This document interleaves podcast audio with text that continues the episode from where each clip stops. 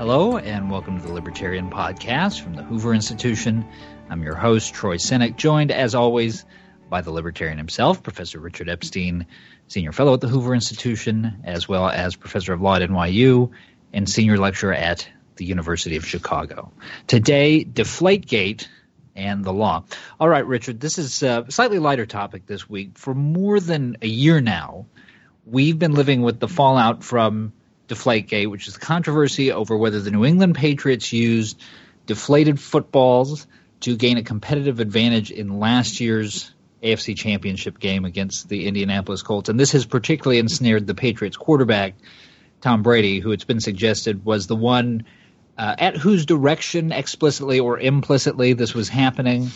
Now, the NFL originally gave Brady a four game suspension, which is no small matter in a league where you've got 16 games in a regular season. But that was overturned last year by a federal trial judge. Now, this week on appeal, the Second Circuit has reversed the lower court and sided with the NFL. So, Richard, first question here, and I think one that a lot of our listeners will probably have why are the federal courts weighing in on suspension policies in professional sports? Well, I mean, that's an answer uh, which essentially could ask you the following question uh, Why do federal courts ever get involved in anything? And the answer is the sports take place on the field, uh, but they also take place with respect to the collective bargaining agreement that was entered into between the union on the one hand, on behalf of all of its players, and the league on the other. These are highly contentious agreements uh, to take place. In fact, is a common practice for them to bargain to impasse. Once they bargain to impasse, the union dissolves itself. Once the union dissolves, itself. The workers bring a antitrust action against the league for a collective refusal to deal. And then what happens is they form an agreement, they drop the antitrust suit, and they go right back to collective bargaining old style. So, I mean, uh, this is essentially the lifeblood of this arrangement. And for the players, the collective bargaining agreement is the way which they can make sure they keep their real monopoly power by having a freedom to sign up with other clubs after certain specific specific milestones are reached. And for the league, essentially, it's a way of keeping parity amongst the various teams because they well know this is not a form of socialism. But if every game is won by a walk, nobody will pay any attention to any of them. Uh, so the basic incentive is everybody wants the rules to be roughly equal, and then at the same time, they all would like to get some kind of competitive advantage. And that's where Mr. Brady comes into this situation. How do you get that advantage? Well, you draft well, you train well, and so forth. Uh, but if you could cheat a little bit at the margins, then in effect that will help your team and hurt everybody else. And so what happens is people are well aware of this and they ask themselves who is going to be the better steward of the reputation of the league at large? The union representing players who have short term interests, or the uh, owners who represent long term interests in these kinds of arrangements. And the way the bargaining agreements have come out for 40 years or so is that they give the commissioner, who is the devil incarnate, to many times to the players uh, the exclusive and plenary power to resolve all questions of law and fact as they arise out of the interpretation and application of the collective bargaining agreement. And that's the basic text. And so when you get into court, what you have to do is to understand that they're trying to create a system of private ordering insulated from judicial review. There's nothing which allows you to say that somebody can't sue because that's a unilateral action. And then the key question that you have to face in the court is when asked to overturn what the league has done, to what extent do they want to establish a strong presumption of league autonomy? Well, uh, to that point, Richard, the majority ruling in this case sort of conceded that the NFL has an unusual structure in place for these things. The league's commissioner actually presides in the appeals of his own decisions. But they, in essence, said, look, it, it might be weird, but that's what's in the collective bargaining agreement that everybody signed off on. What sort of legal authority would judges have to go the other way? That is to say, when, when, can a judge look at the result of a CBA and say, look, I know you guys agreed to this, but this is crazy and we can't uphold it? Well, I mean, the judge below, Richard Berman, did essentially that. And what he said is if you looked at the way in which this thicker thing was interpreted, uh, the kind of evidence that they were willing to allow in, the interpretations and so forth, showed that the commissioner was acting not as a judge, but kind of as a participant with his own interest. And so he was beyond the scope of the collective bargaining agreement, and therefore he could set it aside.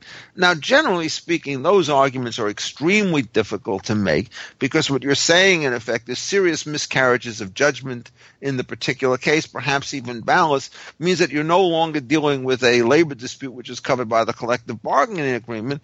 Uh, but remember, there were four judges who heard this case, Berman being down below and the Chief Judge Katzmann, and two of them said they thought that uh, the, the Commissioner Goodell, I guess is his name, has sort of gone beyond his powers, and two decided the other way around. So even though it, it was pretty much a decision consistent with previous labor law, uh, there were a lot of people who thought that this case was sufficiently raw in the way in which the facts and the law were dealt with that they were prepared to bend the particular rules on jurisdiction to say an egregious miscarriage on the merits counts as going beyond the scope of the power that's given to you under the collective bargaining agreement.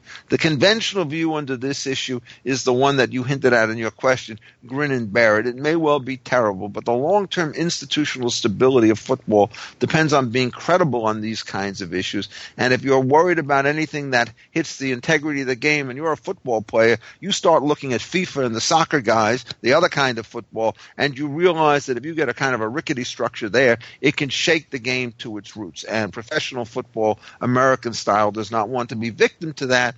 And the interesting question will be when this collective bargaining agreement comes up to renewal, will the union demand some kind of other structure to be put into place? Richard, as longtime listeners of this show will know, you're generally a critic of labor unions. What's your take on their role in professional sports? How do you feel about the players' associations? Well, I mean, I have, I've, it's a universal distaste. Um, my own view about all of this stuff is that what, what, what we do is we have this very odd situation. First of all, you get a league, and a league is a very complicated institution because all the teams are heavily rivaled one to another, and so therefore they are competitors. But on the other hand, since they have to maintain competitive balance, they act as essentially as a cartel to organize the sport. And, and so what you can say about the league is that what it does does is it limits the competitive options that are available to players on the other side of the situation uh, because there's only one football league. And in fact, when there were two football leagues, if one remembers the AFL and the NFL, they merged. And the same thing happened with respect to basketball and they wiped out the Federal League in baseball. So there's a kind of a tendency here for these leagues to come together for operational and efficiency reasons. All right. Well, they do this. Well, the players are going to turn around and say, you got a monopoly. We want to have the same kind of clout against you because we've got no other place to go. At this point, it's a very difficult second best judgments to make. Uh, what happens is if you really believe in the monopoly issue, countervailing power becomes a perfectly desirable thing because now otherwise the management will gobble up too much of the rents associated with the operation of the game.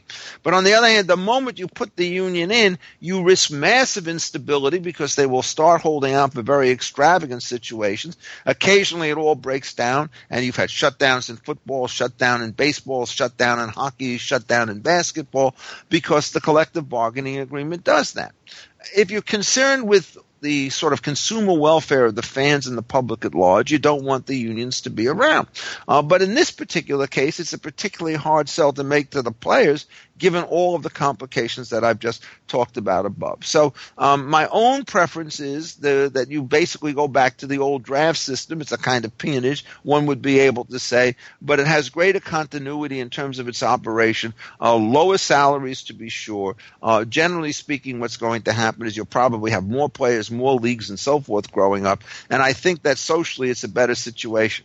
Uh, but if you start talking to the players, uh, you're going to have a very, very hard sell. Now, there's one other thing to mention. This is a very unusual union because it's not really a union in the sense that the union negotiates for each of the players each of these players has individual agents. And what happens is this is not like the steel workers where the difference between the first best steel worker and the tenth best steel worker is 2% in productivity. This is Tom Brady against somebody at the bottom of the quarterback list. And the salary ability differences are so enormous that you cannot negotiate collective salaries for the players. And so what the collective bargaining agreement very carefully calls for is a situation in which each player gets to negotiate his own contracts through his own agents. And then what happens is the constraint that is put on by the collective bargaining organization is when you have to uh, have a right of renewal to the existing team and when it varies. And it gets very complicated because early on you have to resign, uh, then they have a matching, and then you become a full free agent.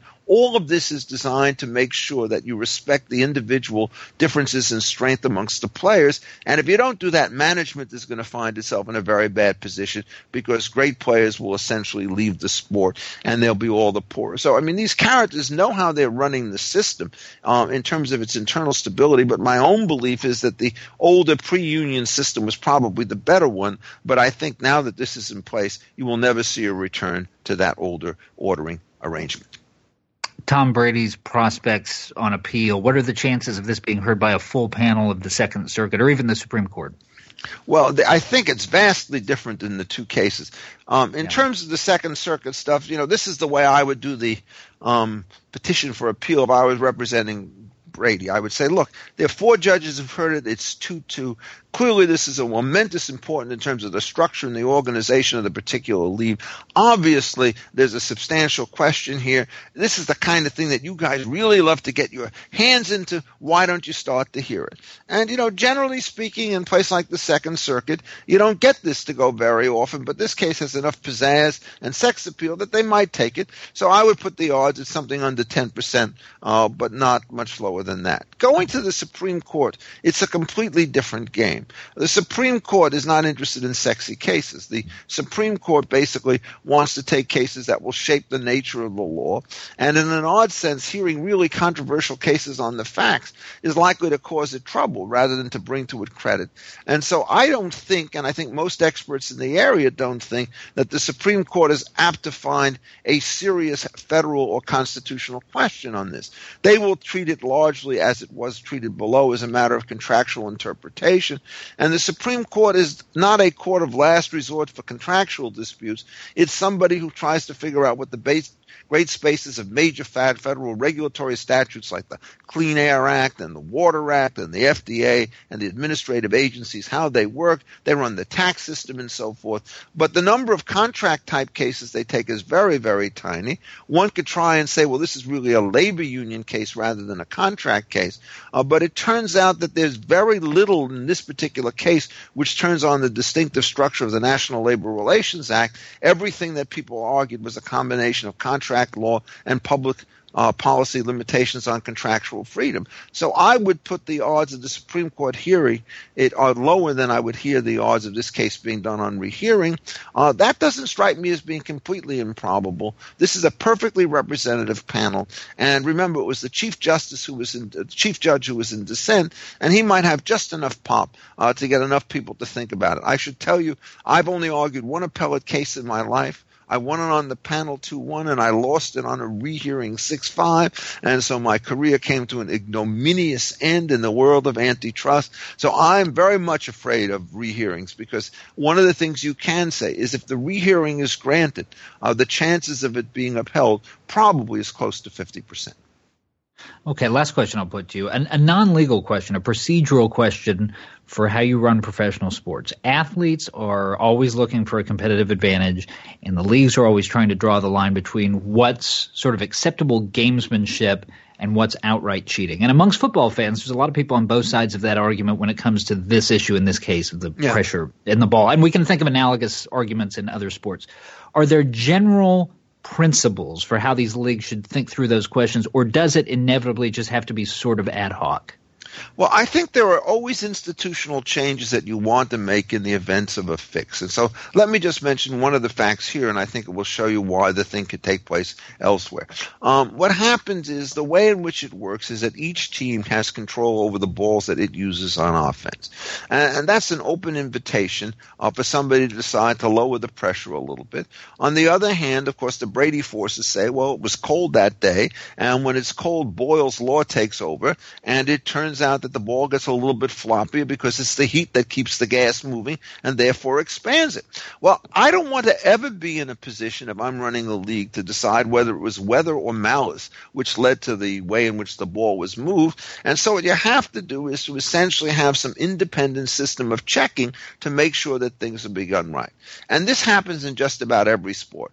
You know, if you have to weigh in boxers or wrestlers into a particular competition, you don't let the team do it in the locker room. What you have have to do is to have a public weighing reasonably close to the time of the event so that people can't go back and gorge themselves on food in the interim. If you're doing baseballs, you don't let each team supply its own. What you do is you have the umpire supplies them so you can watch out as to whether or not they're messing up the ball in some way uh, so that it'll be more difficult to hit. And I think virtually every sport has all of that stuff. And so what typically happens when you have a miscarriage like this is you don't try and figure out how to win the evidentiary battle. What you try to do structurally is to say, where was it that the chain of control slipped up, which gave the opportunity for a self-interested team to take an advantage? And my guess is that they probably have already changed the practices with respect to balls. And it's doubly ironic. Remember, the score in that game was what, 45 to 7? You know, what does it mean to take a ball? Should have been 42 to 7. Uh, it just becomes absolutely crazy uh, that you should do it. And, you know, I, my own view about this is given the fact that it was a blowout, that it did not affect the outcome, is that I think that a lot of what was going on here was based on two factors. One is there is a very uneasy perception on the part of the league that its premium players may be getting a free pass, uh, which could give rise to certain kinds of resentments about double standards in sports, which is a very important important issue.